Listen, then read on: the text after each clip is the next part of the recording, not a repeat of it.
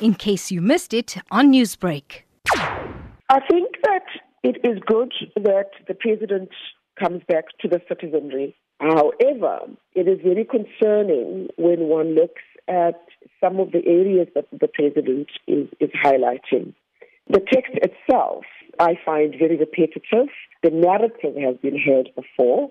There's only literally two areas where Uh, one hears that they, there is something that hasn't been said before. The narrative about that there have been responses by government, yes, indeed, that's what one, one, one wants to hear, uh, or needs to hear, rather. What we are not hearing is direct responses to the direct reality that we're having.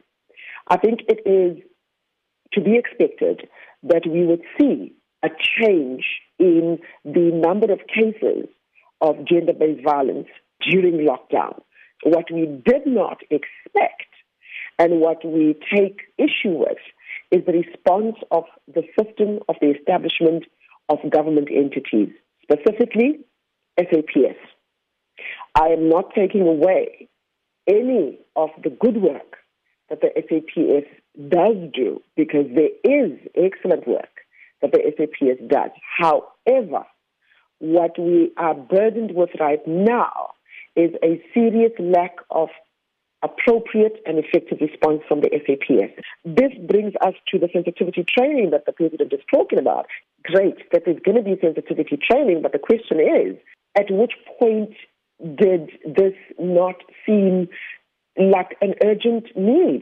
We've been sitting with a situation of femicide and G B V generally. Were we waiting for corona? Now, Beverly, as you have said, this is a narrative you've heard before. Do you believe not enough is being done during this pandemic time? Some of the narrative that is repeated hasn't yet been started.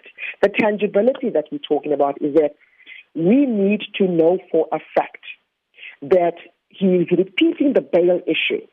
And I can tell you right now that in the past two months, though the courts have not been in full force, the cases that came through for bail, people did get bail. So we need to be seeing that the no bail narrative actually does happen. We need to not be seeing the release of convicts, the release of men who have committed some of these crimes coming out, because now we are taking care of the spread of C nineteen. We are trying to flatten the curve. Newsbreak, Lotus F M, powered by S A B C.